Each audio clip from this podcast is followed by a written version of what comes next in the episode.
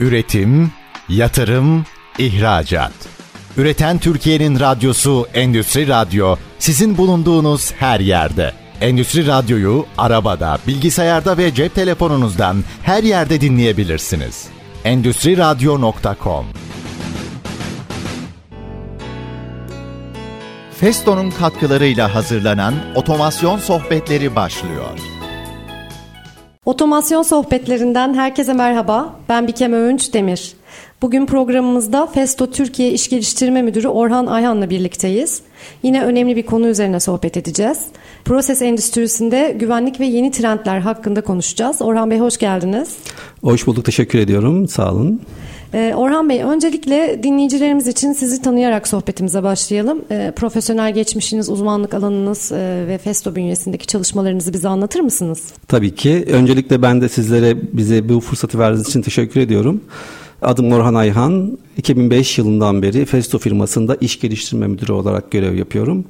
Kocaeli Üniversitesi Endüstri Elektronik, e, daha sonra da Anadolu Üniversitesi İşletme bölümlerinden e, mezun olarak iş hayatıma başladım. Belirttiğim gibi 19 yıllık bir serüvenim var Festo'da. Proses otomasyon departmanında müşterilerimize özellikle teknik konularda müşterilerimizin ihtiyaç duyduğu noktalarda destek vermeye çalışıyoruz.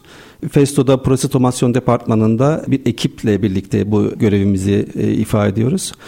Dediğim gibi özellikle patlama riskli alanlar, X-Proof konusunda, sil konusunda, safety konusunda Festo'daki ihtiyaçları e, müşterilerimiz tarafında gidermeye çalışıyoruz. Konulardan bahsettiniz ya o konuları biraz açabilir miyiz?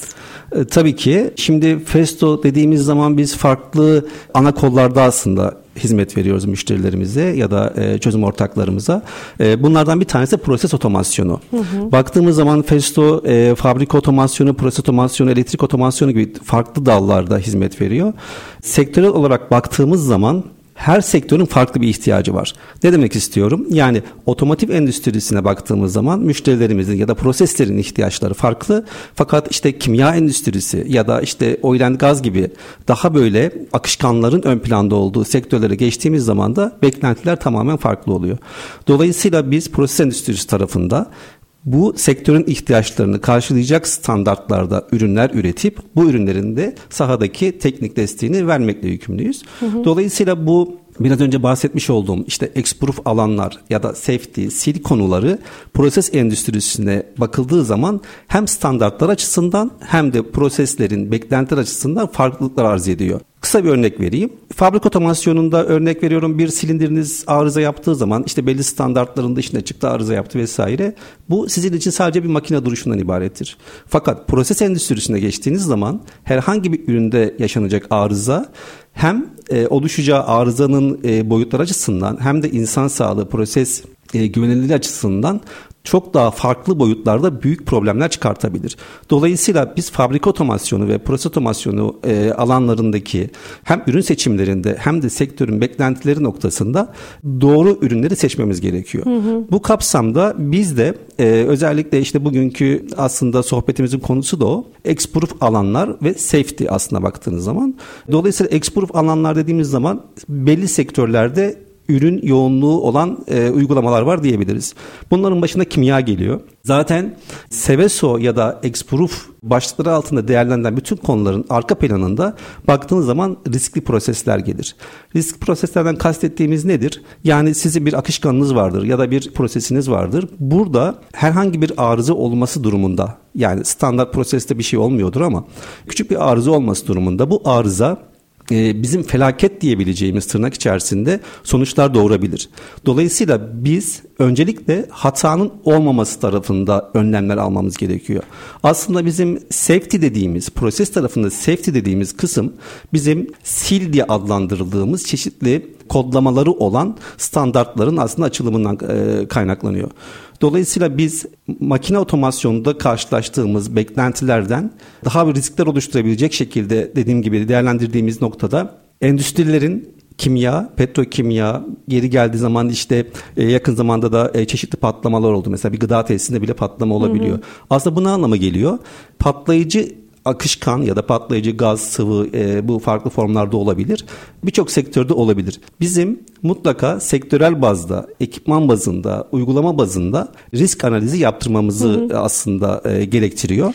Dolayısıyla bu risk analizi yaptıktan sonra da uygun ekipman seçimi vesaire e, ikinci adımda peşinden geliyor zaten. Onlara geleceğim. Onları da zaten bence daha detaylı da konuşmalıyız. E, bu patlama konusundaki risklerle ilgili. Hatta şimdi değindiğiniz konuda şöyle de bir örneğe dönmek isterim ben. Kötü bir e, olay yaşadık biliyorsunuz bu yıl 6 Şubat'ta bir deprem oldu ve depremden sonra da bir takım patlamalar, yangınlar vesaire çıktı ve bu konunun içine girer diye tahmin ediyorum. Belki değinebiliriz sonrasında. Ama önce biraz e, bu proses güvenliğini açalım istiyorum. Yani proses güvenliği dediğimiz konu e, neleri kapsıyor, bunda ne anlıyoruz? E, bir de proses endüstrisinde fonksiyonel güvenlik diye bir tanımlama var.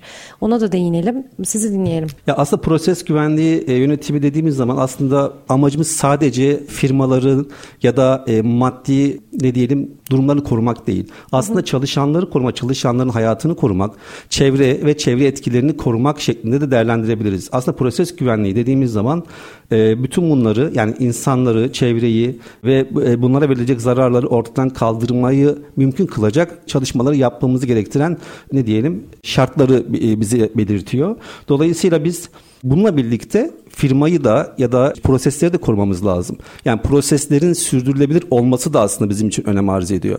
Bu öyle bir e, aslında ki başlık ki Mesela şöyle düşünün yurt dışında bir firma Türkiye'de bir burada bir üretim tesisi açıyor ama çok global bir firma.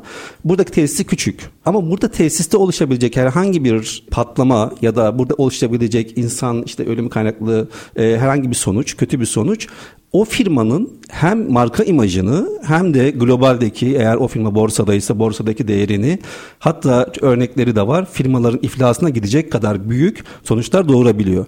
Çünkü e, dediğim gibi bizim burada bahsettiğimiz kazalar aslında önlenemez ise ya da gerekli önlemler alınmaz ise zamanında felaketle sonuçlanan kazalardan bahsediyoruz. Dolayısıyla bu açıdan baktığımız zaman da proses güvenliği aslında bir bütünü kapsıyor. Bu bütünün içerisinde de hem Festo gibi çözüm üreten, ürün üreten firmalar var. Hem de bu çözümleri sunabilen e, ya da bu çözümleri yönlendirebilen firmalar var. Denetçi kuruluşlar var ya da işte gerekli belgelendiri, e, belgelendirmeyi almış firmalar var.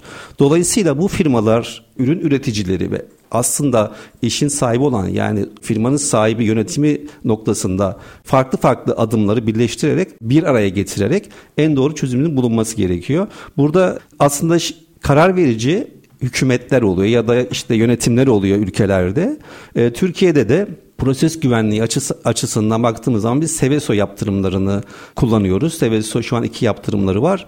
1999 yılından itibaren bizim e, bütün kurallarımızı belirleyen yaptırımdır. Dolayısıyla bu noktaya gelene kadar proses güvenliği ile alakalı aslında SIL'e birazcık değinmek istiyorum. Ya SIL dediğimiz Safety Integrity Level yani emniyet güvenlik bütünlük seviyesi gibi bir açılımı var. Geçmişte baktığımız zaman şimdi tehlikeli fabrikalar ya da üretim alanları geçmişten beri yani yüzyıllardır var belki. Fakat 1974'te İngiltere'de, 1976'da İtalya'nın Seveso kentinde e, yaşanan büyük bir patlama var. Seveso yaptırımları if- ifadesi aslında İtalya'daki Seveso kentinde oluşan patlamadan sonra oluşuyor. Şimdi öyle bir patlama ki bu aslında ölümcül bir e, sonuç doğuruyor. Yani insanlar vefat ediyor ama etkileri e, daha uzun sürüyor. Çünkü siz bir e, gazın patlamasından, bir akışkanın atmosfere karışmasından, onun işte bir deniz üzeri bir e, uygulamaysa denize karışmasından, doğal hayatı e, etkilemesinden bahsediyorsunuz. Dolayısıyla bu kazalar sonucunda Avrupa 1982 yılı içerisinde Seveso bir direktifini yayınlıyor. Bu bir aslında kural. Diyor ki firmalara bu firmaları belirliyor öncelikle. Yani riskli fabrikaları belirliyor bu fabrikalara da bir yaptırım uyguluyor. Bu daha sonrasında 1984'te yine İngiltere'de, 1992'de Amerika'da ve 1999'da yine bütün Avrupa Birliği'nde SVSO 2 direktif şeklinde güncelleniyor. Ve bununla birlikte standartlar da doğuyor. Yani bu standartlar derken yine e, Almanya'da 1989 yılında işte e, DIN German tarafından standartlar belirleniyor ve bunlar da şu an sürekli yine IEC 615 11 olarak en son güncel standart 2003 yılında yayınlandı. Bu standartlar da yayınlanıyor. Dolayısıyla aslında yaşayan bir süreç Yani e, proses emniyeti ya da emniyet dediğimiz şey böyle raftan alıp kullanabileceğimiz bir şey değil. Hem firmalarda hem de kişisel açıdan yani herkes bireysel olarak kendini geliştirmek, değiştirmek ve prosese ayak uydurmak zorunda. Yani e, bir firmada çalışan operatörün de sorumluluğu var. O firmanın e, yönetimindeki en üstteki kişinin de sorumluluğu var. Hatta devletlerin kural koyucularının da sorumluluğu var. Dolayısıyla her, herkesin sorumlu olduğu bu önemli başlığın e, mutlaka paydaşlarının üzerine düşen görevi sonuna kadar yapmaları gerekiyor. Dediğim gibi 1976 yılında İtalya'daki Seveso kentindeki patlamadan sonra oluşan bu standartlar ve kurallar silsilesi aslında halen devam ediyor. Hı hı. Bu şu anlama gelmiyor. Tamam 1982'de Seveso direktifi yayınlandı. İşte 89 yılında Almanya'da standartlar oluşturuldu. E sonra kazalar olmadı mı? Hayır. Devam ediyor olmaya. Hı hı. Ee, yine 2005 yılında, 2010 yılında, 2013, 2014 gibi yani Amerika'da, işte Hindistan'da vesaire birçok ülkede çeşitli kazalar yine oldu ve bunlar yine ölümcül kazalar. Ve birçoğu bunların yani mesela e, denizi aşırı kirletmeden dolayı iflas noktasına gelen firmalar da oldu. Dolayısıyla buradaki kazaların aslında oluşturduğu sonuçlar firmanın küçük büyük olmasına bakmaksızın çok büyük ekonomik kayıplar verdirebiliyor. Tabii. İmaj olarak sizin yüzyıllardır oluşturduğunuz marka imajınızı bir anda e, sonlandırabiliyor. Dolayısıyla çok önemli ve kritik bir konu olduğunu düşünüyorum. Özellikle biz Türkiye'de Festo olarak öğrenmiş olduğumuz, bu globalden öğrenmiş olduğumuz bu konuyla ilgili kritik noktaları e, mutlaka paydaşlarımıza, çözüm ortaklarımıza aktarmaya çalışıyoruz. Bu açıdan bakıldığında çok değerli bizim için proses güvenliği. Bu şekilde proses güvenliğinin önemini özetleyebilirim sizlere. Hı hı. Peki fabrika otomasyonu ile proses otomasyonu arasında güvenlik açısından ne gibi farklılıklar var? Biraz önce biraz değinir gibi olduk ama belki biraz açabiliriz. Evet. Bu çok önemli. Çünkü şimdi teknik bir ekibin ürünlere yaklaşımı aslında ürünün sadece performansıyla alakalı olabiliyor. Yani ürün ne kadar aç kapa yapacak, ne kadar bana işte kaç yıl hizmet edecek gibi. Demin e, değinmeye çalıştığım şuydu. Bir ürünün arıza yapması sonrasında etkileri farklı uygulamalarda farklılık gösteriyor. Yani bir yerde sadece makine duruşundan bahsediyoruz. Belki bir zaman kaybı olacak. Ama diğer tarafta demin bahsettiğim gibi çevreyi, insanları, o firmanın bütün marka imajını zedeleyebilecek sonuçlar doğurabiliyor. Dolayısıyla biz her teknik kadro demin bahsettim hepimizin sorumluluğu var diye. Hı hı. Eğer ben bir firmada teknik bir personelsem, bir firmada ustabaşıysam, bir firmada teknik müdürsem, bakım müdürüysem attığım her adımda aslında önce kendimi çünkü kendim de orada aslında risk altındayım. Çünkü öyle akışkanlar ve öyle e, riskli malzemeler depolanıyor ki firmalarda.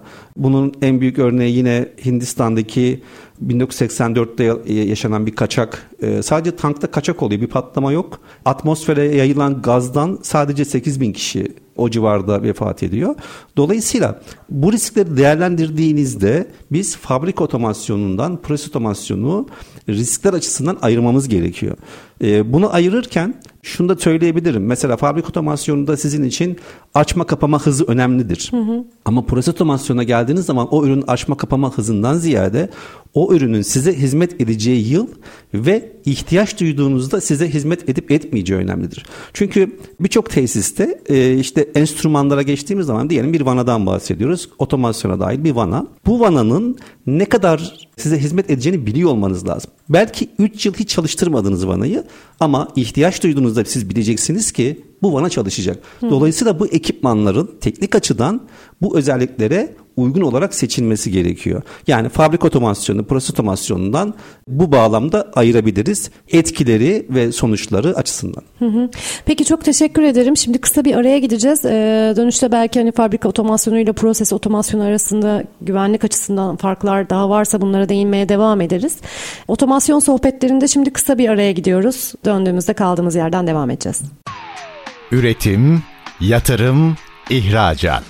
Üreten Türkiye'nin radyosu Endüstri Radyo sizin bulunduğunuz her yerde. Endüstri Radyo'yu arabada, bilgisayarda ve cep telefonunuzdan her yerde dinleyebilirsiniz. Endüstri Radyo.com Otomasyon sohbetleri kaldığı yerden devam ediyor. E, bugünkü konuğumuz Festo Türkiye İş Geliştirme Müdürü Orhan Ayhan. Proses güvenliği üzerine konuşuyoruz. Proses endüstrisinde güvenlik ve yeni trendler hakkında. Reklamaya gitmeden önce e, şeyden bahsediyorduk. Bu fabrika otomasyonu ve proses otomasyonu arasında güvenlik açısından ne gibi farklılıklar var diye siz anlatıyordunuz. İsterseniz bir hatırlatma da yapalım. Kısaca tekrar bir değinelim bu anlamda yani güvenlik anlamında ne gibi farklılıklar olduğuna. Tabii ki. Şimdi gerçekten önemli bir ayrım. Fabrika hı hı. otomasyonu ve proses otomasyonu e, noktasında bu standartların, beklentilerin, e, uygulamaların bize vermiş olduğu önemli detaylar var. Bu detayların dediğim gibi başında bizim proses endüstrisindeki uygulamaların riskliğinden kaynaklı doğru ürün kullanımı, doğru ürün seçimi, doğru standartların biliniyor olması, bunu hem çalışan hem firmalardaki yöneticiler hem de e, kanun koyucuların tek bir elden en doğru şekilde yönetmesi gerektiğini vurgulamak gerekiyor. Bu proses otomasyonu noktasında aslında fabrika otomasyonundan ayrılan en önemli konulardan bir tanesi. Yani olayın risk boyutu ve riskin büyüklüğü açısından değerlendirebiliriz. Bu açıdan bakıldığı zaman biz proses otomasyonu noktasında e, bakış açımızı mutlaka farklılaştırmalıyız. Yani her fabrika, her endüstri ya da her ekipman her endüstride size aynı performansı vermez. E, dolayısıyla ürün seçimlerinde ya da bir proje yapıyorsanız projenin detaylandırılmasında prosesin beklentileri birinci derece önceliklidir. Burada da biz şuna bakıyoruz. Ne kadar riskli bir akışkandan bahsediyoruz. Ne kadar riskli bir prosesten bahsediyoruz ve aslına bakarsanız kullandığımız malzemeler, ekipmanlar ne kadar riskli. Yani beni ne kadar risk altına alıyor, firmamı ne kadar risk altına alıyor, çevreyi ne kadar risk altına alıyor gibi e, başlıkları değerlendirerek her birimiz proses endüstrisinde bağlı olarak çalışıyorsak hı hı. mutlaka bu başlıkları değerlendirmek zorundayız. Çok kritik olduğu için vurgulamak istiyorum. Hı hı. Teşekkürler. Peki Festo Türkiye e, ya da genel anlamda Festo Global de dahil olabilir tabii. Proses güvenliği için ne tür çalışmalar yapıyor, neler yapıyor? Festo iki alanda da aslında e, profesyonel olarak çalışan bir firma. Yani fabrika otomasyonunda da çok öncü. Aynı zamanda proses otomasyonunda da çözümler olan bir firma. Şimdi fabrika otomasyonu kısmında zaten safety başlığı altında e, özellikle pneumatik alandaki uygulamalarda Festo'nun hem ürün bazında hem de e, satış mühendislerimiz, mühendislerimiz tarafından sahada bizden destek isteyen çözüm ortaklarımıza sunduğumuz çözümler ve projeler var. Ee, özellikle Festo'nun Safety ile ilgili dokümantasyonu da bu konuda yine önemli bilgi kaynaklarından bir tanesi. Yine proses tarafında demin bahsettim ya bir ürünün kalitesi ön plana çıkıyor ya da hizmet etme ömrü ön plana hı hı. çıkıyor. Şimdi bunun arka planına çok ciddi bir arge çalışması gerekiyor. Bir yatırım gerektiriyor. Almanya'da bütün ürünlerle alakalı bu sertifikasyonlar alınırken ya da bu sertifikasyonlar sırasında e, aslında e, endüstrinin beklediği standartlar ne ise onların altyapısı oluşturuluyor ve sertifikasyonlar buna göre alınıyor. Yani şunu söyleyebilirim Festo nasıl destek veriyor e, özellikle Türkiye'deki bu endüstriye doğru ekipmanı doğru proseslerde kullanma noktasında hem ekipman üreterek bu ekipmanı Türkiye'de kolay ulaşılmasını sağlayarak bizler de Festo çalışanları olarak Festo işte proje ekibi olarak ya da satış mühendisleri olarak bu ekipmanları sahadaki proseslerle birleştirme noktasında e, hizmet veriyoruz. Dolayısıyla çok değerli bir e, nokta aslında e, bakıldığı zaman endüstrimiz, ülkemiz, sanayimiz için. Çünkü e, bu birçok noktada çok bilinmeyen bir konu. Yani Hı-hı. çok göz ardı edilen bir konu. Neden? Çünkü bir firma düşünün işte 30 yıl çalışmış. Herhangi bir arıza da olmamış, bir kaza da olmamış. Ama birisi çıkıp geliyor diyor ki siz e, Seveso yaptırımları kapsamında ürünlerinizi değiştirmeniz gerekiyor. Şimdi mevcut orada çalışanlar şunu söyleyebiliyor. Ya biz 30 yıldır çalışıyoruz herhangi bir arıza olmadı ya da bir kaza da olmadı. Zaten bu öyle bir şey ki bir defa oluyor. Hı hı. Dolayısıyla bu kurumsal yapı firmalar, kurumsal yapı ya da kanun koyucular e, bu kanunları ya da bu yaptırımları yaparken aslına bakarsanız olayın olmaması için çalışıyorlar. Dolayısıyla bizim bu e, noktada öncelikle Festo'nun eğitim tarafında kullanarak çünkü Festo çok ciddi şekilde eğitim tarafında da hizmet veren bir firma. Biz aslında e, ürünlerimizi müşterilerimize sunarken ürünle birlikte aslında bir danışmanlık hizmeti de veriyoruz arka planda. Dolayısıyla Festo'nun misyonu Türkiye'de bu alan için hem ürün tedarik etmek hem çalışanları ve karşımızdaki dediğim gibi e, bizim çözüm ortaklarımızı bu konuda bilgilendirmek olarak söyleyebilirim.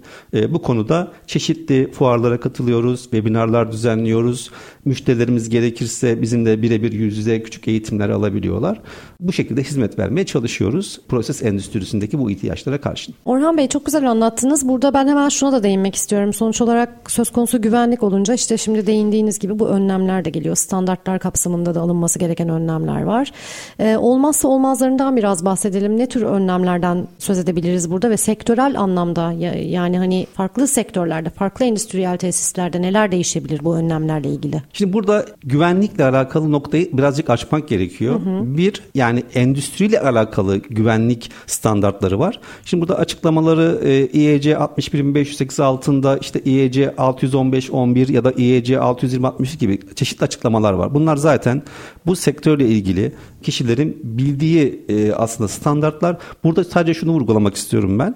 Bir bir tanesi proses endüstrisi yani prosesi güvenlik altına almaya yönelik e, standartlardır. Diğeri de makinayı korumaya yönelik. Yani proses de önemli, makine de önemli aslında bakarsanız. Makine güvenliği de önemli. Bu ikisi iki başlık altında bu ayrımı bilerek bu ayrımın alt kırılımlarındaki ihtiyaçları, standartların beklentilerini hem ürün bazında hem de analiz noktasında sonuçlandırmamız gerekiyor. Şimdi e, proses endüstrisi dediğimiz zaman karşımıza e, dediğim gibi çeşitli çalışmalar çıkar. E, riskli fabrikalarda yani risk içeren, risk barındıran fabrikalarda bu çalışmaların yapılması gerekiyor. E, bunlar öncelikli olarak Sanayi Bakanlığı tarafından aslında belirlenmiş firmalardır. Ee, birinci öncelik, ikinci öncelik gibi gruplandırılmışlardır. Ve sürekli bir öteleme söz konusu ama e, mutlaka firmaların özellikle yeni yatırım yapan firmaların bu sektörde çalışan firmaların bu yaptırımlara uygun olarak analiz yaptırması gerekiyor. Bu analizler sonucunda da bizim dediğim gibi güvenlik bütünlük seviyesi adı altında SIL diye adlandırdığımız hı hı. gruplamaları firmaların yapması gerekiyor. SIL'in açılımını tekrar bir alalım Safety sizden. Safety Integrated Level İngilizce hı hı. atımı. Yani emniyet güvenlik bütünlük seviyesi. Neyi kastediyorum? Siz bir proseste bir ekipman kullanacaksınız ama yanında başka bir ekipman daha var. Şimdi demin bahsettim ya firmaların ürün üretirken belli standartta üretmesi gerekiyor. Hı hı. Bunlar hepsi standartlarla sertifikasyonları belirlenmiş ve ürünlere sil 1'den sil 4'e kadar güvenlik seviyesi verilmiştir. Dolayısıyla bu güvenlik seviyesine baktığımız zaman diyelim benzer yani yakın alanda benzer proseste iki tane ürün kullanıyorsunuz. Bir tanesi işte kelebek vana, bir tanesi de işte yanında başka bir solenoid valve öyle bir inşa yapmanız gerekiyor ki zincirin en zayıf halkası sizin oradaki emniyet güvenlik seviyenizi belirliyor. Hı hı. Yani e, sizin belirlenen alanda bütün ekipmanlarınız aynı standartta sertifikaya sahip olmak zorunda. Dolayısıyla bu sil 1, 2, 3, 4 diye adlandırdığımız noktalarda aslında ürünlerin ne kadar kaliteli, ne kadar uzun ömürde çalışacağını belirleyen bir standart şunu ifade ediyor aslında. Hata yapma olasılığını söylüyor size. Yani ne kadar hata yapma olasılığı var bir ürünün. Ne kadar kaliteli ürün kullanırsanız size tesis, sizin proseslerinize o kadar çok aslında hizmet eder.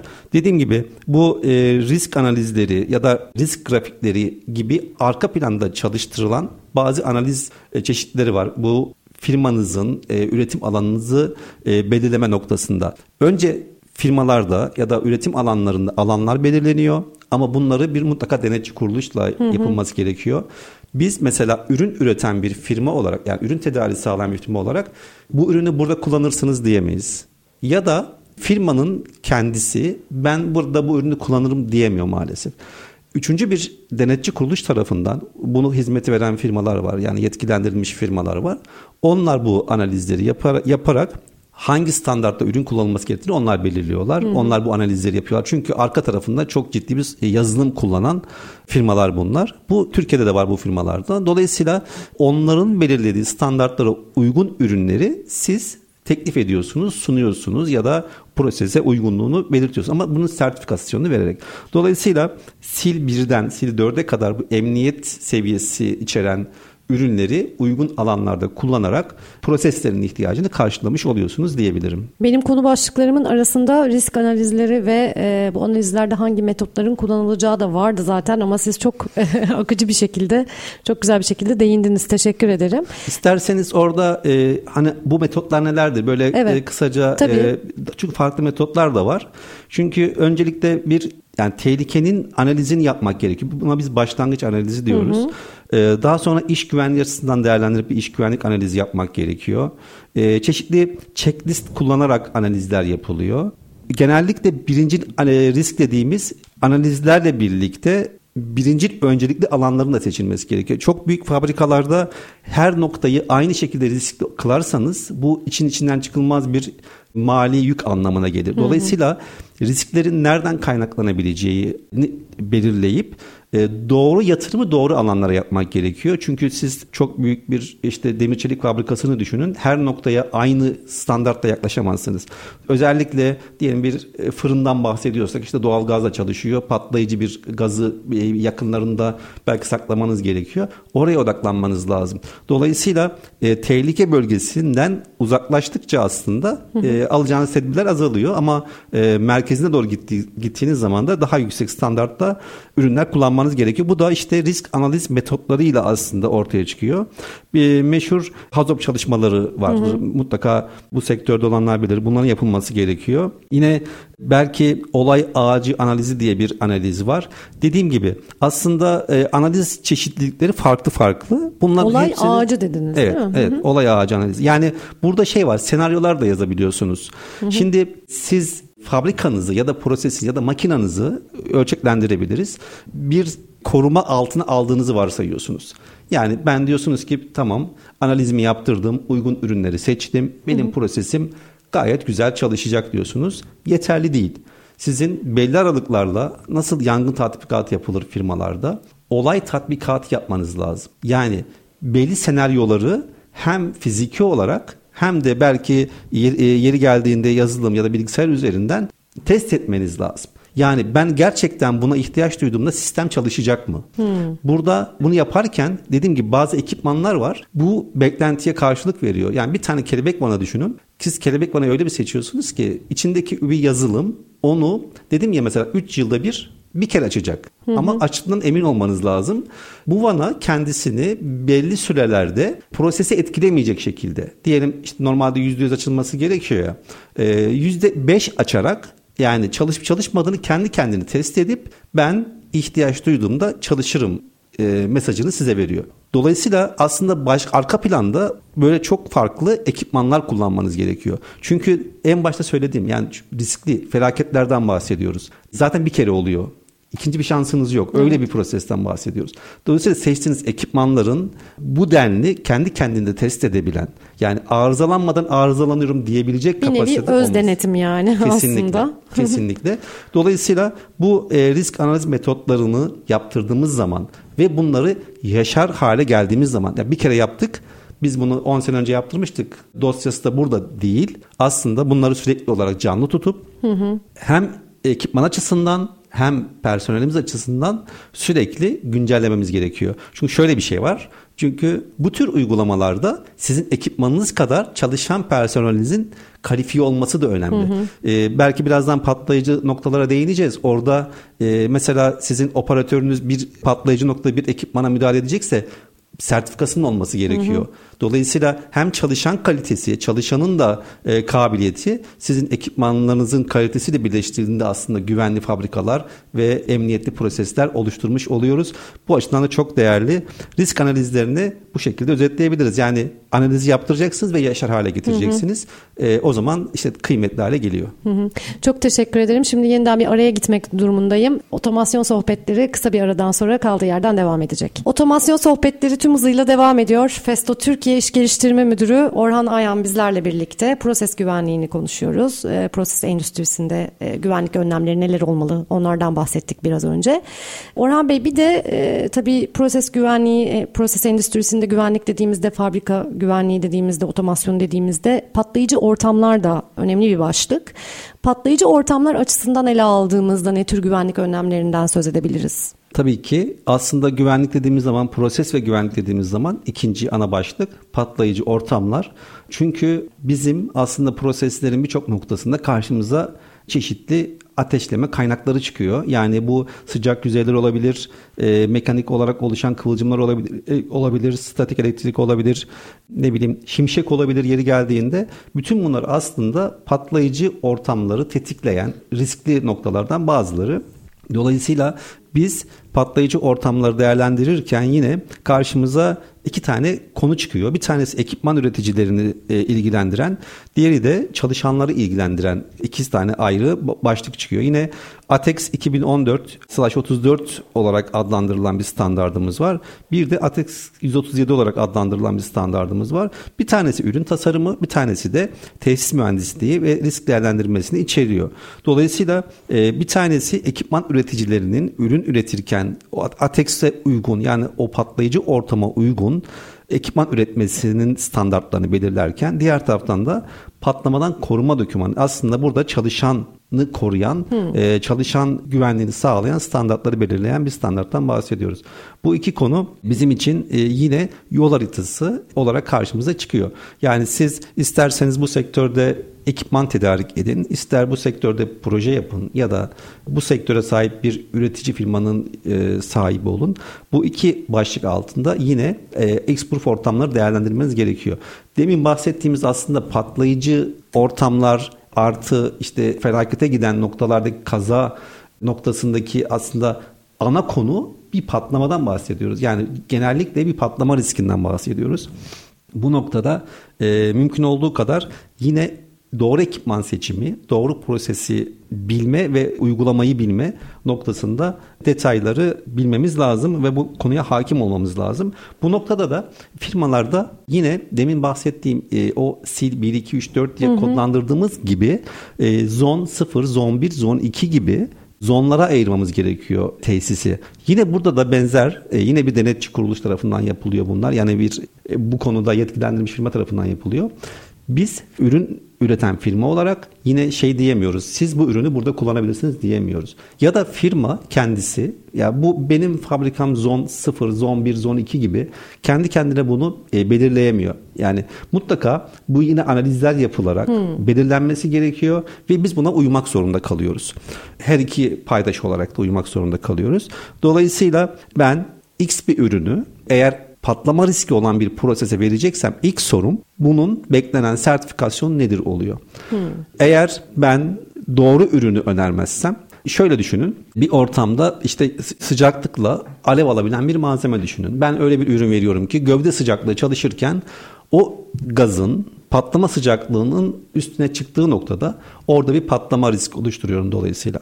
Dolayısıyla benim için kritik olan şey şu prosesteki ihtiyaç olan ATEX ile ilgili standartları bilebilmek Hı. ve buna göre doğru ürünü seçebilmek. Bu konuda siz de hani evet. sohbetimizin başında demiştiniz ya e, eğitim tarafında da hani bununla ilgili kendi eğitim biriminiz tarafında da bunlarla ilgili çalışmalar yapıyoruz diye müşterilerinize çözüm e, ve ürün sunduğunuz şirketlere de bu anlamda eğitimsel anlamda destek oluyor musunuz? Tabii ki. Ee, bizim didaktik bölümümüz var. Didaktik bölümümüzde evet. de bu konuyla alakalı yine eğitimlerimiz var. Ee, bununla birlikte yine çeşitli organizasyonlarda müşterilerimizle bir araya gelerek bu bilgi paylaşımını yapıyoruz. Özellikle ürünler bazında yani kendi ürünlerimizin hangi uygulamalarda kullanabileceği konusunda gerekli e, bilgi paylaşımını yapıyoruz. Bu paylaşımı yaparken sadece ya ürünle alakalı değil, aynı zamanda sektörel olarak edindiğimiz tecrübeleri de paylaşıyoruz. Hı hı. Çünkü her zaman ürünle alakalı teknik bilgi sizin için e, yeterli done olmayabiliyor. Yani yaşanmış ya da tecrübe edilmiş uygulamalar sizin için ayrıca yön gösterici olabiliyor. Dolayısıyla biz aslında e, her çalışan, e, Feston'un her çalışanı edinmiş olduğu tecrübeleri paydaşlarıyla bu noktada paylaşma noktasında elinden gelen hizmeti veriyor, gayreti gösteriyor diyebilirim. Orhan Bey, e, şimdi biraz buradan e, dijitalleşme tarafına geçmek istiyorum ben. Proses güvenliği bağlamında tabii ki. Proses güvenliğini sağlamada dijitalleşmenin nasıl bir e, rolü var sizce? Yani dijitalleşme güvenliği artırıcı bir etki sağladı mı süreç içerisinde? Tabii ki sağladı. Şöyle düşünün, enstrümanlar aslında daha dijital hale geldiği zaman otomasyona bağlandığı noktada daha takip edilebilir olabiliyor. Ya da siz o cihazı artık programlayabiliyorsunuz. Demin örnek vermiştim size hani işte %5 açılarak bana kendi kendini kontrol edebiliyor. Açı, açılabiliyor muyum Hı-hı. diye. E, bununla birlikte yine uzaktan kontrol edilebilme noktasında işte siz ürünlerin bu daha dijital olmasından kaynaklı olarak daha fazla takip edilebilir olmasını sağlıyorsunuz aslında. Mutlaka bunun bir faydası var. Bununla birlikte e, yine dijital e, dünyaya baktığınız zaman teknolojiler gelişiyor. Teknolojiler geliştiği zaman ürün üretim e, metotları da değişiyor. Dolayısıyla bizim için her ürün aslında yeni versiyonuyla birlikte yeni ihtiyaçların karşılanabilir e, olması anlamına da geliyor. Çünkü bu zaman içerisinde demin demiştim size e, yaşayan bir süreç. Zaman içerisinde ihtiyaçlar da değişebiliyor ve gelişebiliyor. Dolayısıyla siz e, bundan 20 sene önce ürettiğiniz ürünü yani ihtiyaç için kullanamayabiliyorsunuz. Yani siz de daha dijital bir dünyada daha dijital bir ekipmanla bu ihtiyaçları karşılayabiliyorsunuz diyebilirim. Bununla birlikte ürünü seçerken de mesela Festo'da online araçlar var. Online konfigüratörler var. Size ürünü seçerken hata yapma olasılığını ortadan kaldırıyor. Siz istediğiniz olan bu demin bahsettiğimiz bütün standartları siz yazdığınızda size doğru ürün budur diyebiliyor. Yani hı hı. hem e, ürünü mekanik olarak e, doğru ürünü seçerken aynı zamanda sertifikasyon açısından da siz e, ben bu ürünü şu ürünü şu ATEX zonunda kullanacağım dediğiniz zaman sadece o zonda kullanılabilecek ürünleri size filtreleyebiliyor sistem. Dolayısıyla hem ekipman bazında hem de ürün seçilirken yani online araçlar, mühendislik araçları sayesinde siz daha doğru ekipmanı seçme noktasında da fırsatlar yakalamış oluyorsunuz. Dolayısıyla çalışanlar da değişiyor. Yani hep hepiniz söylüyor X, Y, Z kuşağı şu an alfa kuşağı kuşaklar Hı-hı. değişiyor. Dolayısıyla siz firmanızdaki işte uzun yıllar çalışan ustabaşınızın e, beklentileriyle işe yeni başlayan bir e, mühendisinizin beklentileri de farklı. Onların kullandığı tool'lar da farklı.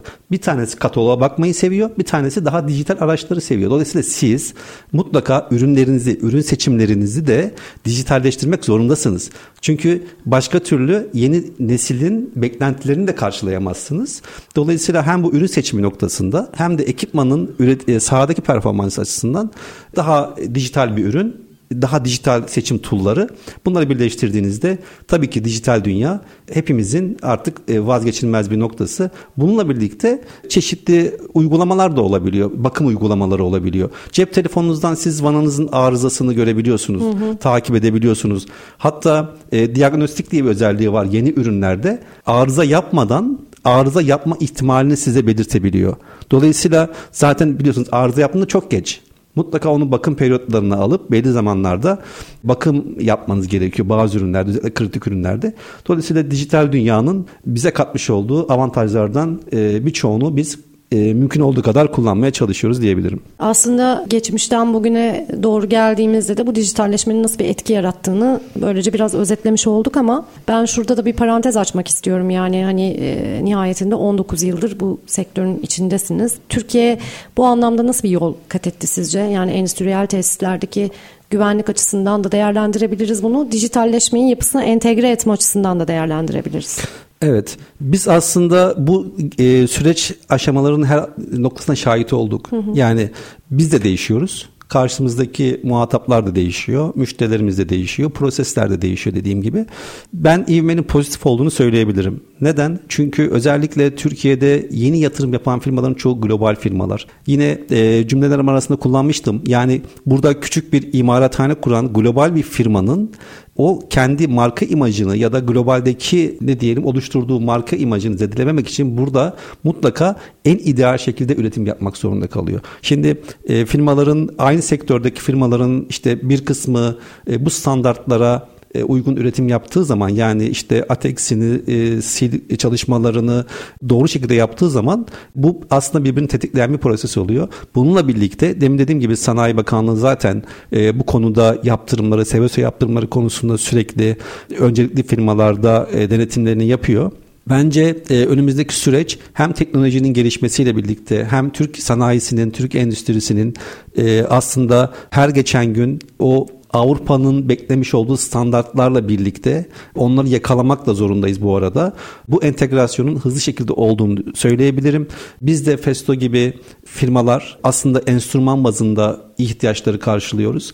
Yeter ki aslında kural koyucular işte yöneticiler bu noktada ellerinden gelen pozitif yaklaşımı sergilesinler. Yoksa aslında e, risk çok büyük. Bu riski minimize etmek gerekiyor ve sürdürülebilir bir üretim yapabilmek için, sürdürülebilir bir firma olabilmek için aslına bakarsanız bu yeni trendleri takip etmek gerekiyor. Hı hı. Bu çok yap, üretim yapmakla alakalı bir e, durum gibi değil. Bu vazgeçilmez, olmazsa olmaz bir konu. Dediğim gibi zaten bir kere olacak o arıza. O hata bir kere olacak. Onun olmaması için, olma riskini minimize etmek için herkes elinden geleni yapmak zorunda.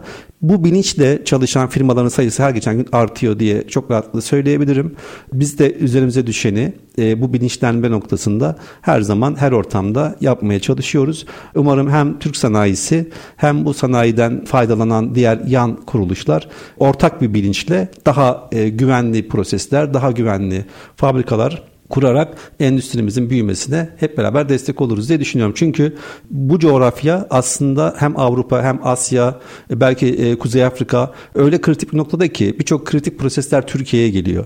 Yani artık biraz da bu coğrafyamızın belki durumundan kaynaklı aslında Avrupa'da olmayan birçok tesis Türkiye'ye geliyor. Hı hı. Daha riskli tesisler Türkiye'ye geliyor. İşte nükleer santraller kurul, e, kuruluyor. Kimya fabrikaları yatırımlar yapıyorlar. E, dolayısıyla aslında en çok bizim ihtiyacımız var. Yani Avrupa'da bilgi var. O bilgiyi burada uygulamaya aktarmak bizim görevimiz. Bu sektördeki her bireyin de kendi sorumluluğunu alıp elinden geleni yapması gerekiyor. Ben daha güzel proseslerin, daha emniyetli proseslerin e, bu şekilde sağlanacağını düşünüyorum. İnvenin de pozitif olduğunu söyleyebilirim dediğim gibi e, bu proses emniyeti konusunda ki zaten her sene birkaç tane sempozyum düzenleniyor bu konuyla alakalı hı hı. ve katılımın da çok iyi olduğunu söyleyebilirim. Yani diğer e, fuarlardan daha farklı bir e, katılımcı kitlesi var. Daha işini bilen, öğrenmeye çalışan. Özellikle üniversitelerle de ciddi e, hmm. organizasyonlar yapılıyor. En başından biz daha teknik eğitime başlayan bu lisede olabilir, üniversite olabilir. En başından doğru kişilere bu bilinci aktarmamız gerekiyor. Hı hı. Hem bunu eğitimle verebilirsiniz, örneklerle verebilirsiniz e, ya da tecrübelerinizi anlatarak verebilirsiniz ama günün sonunda bu sektöre adım atan herkesin bu bilinçli olması çok elzem bir konu. Sanayimiz büyümeye devam edecek, endüstrimiz büyümeye devam edecek.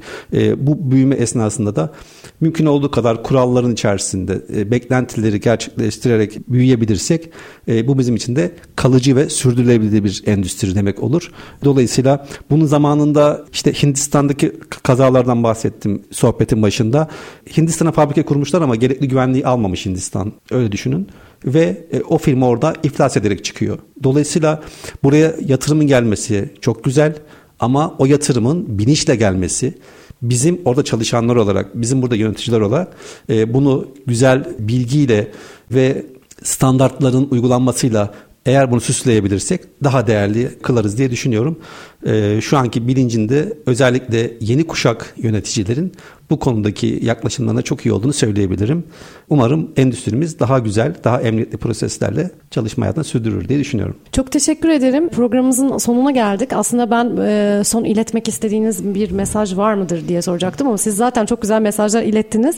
O yüzden şimdi son sözlerinizi alayım. Varsa iletmek istediğiniz başka bir mesaj sonra da programımızı kapatalım. Ben sizlere çok teşekkür etmek istiyorum. Benim için de güzel bir sohbet oldu. Bu tür sohbetlerin çok değerli olduğunu düşünüyorum. Yani hepimiz endüstrinin bir noktasında hizmet vermeye çalışıyoruz.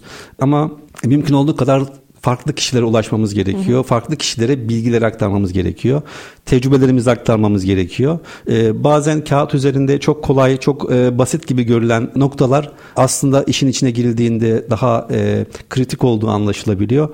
Ben bizi dinleyen herkesten e, özellikle prosesle alakalı, proses endüstrisinde emniyet, e, ATEX, SIL gibi noktalarda temas eden bir prosesleri varsa mutlaka iki defa düşünmelerini, hı hı. üç defa düşünmelerini rica ediyorum. Çünkü burada mevzu bahis olan öncelikle kendi canları, kendi emniyeti, kendi güvenleri, sonra doğamız, çevremiz, firmamız aslında bütün bir yapıdan bahsediyorum.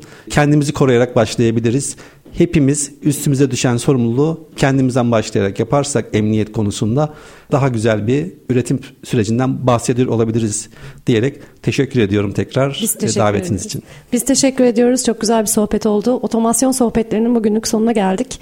Festo Türkiye İş Geliştirme Müdürü Orhan Ayhan e, bize çok değerli bilgiler verdi proses güvenliği ile ilgili. E, bir sonraki programda otomasyon sohbetlerinde tekrar buluşmak üzere. Hoşçakalın.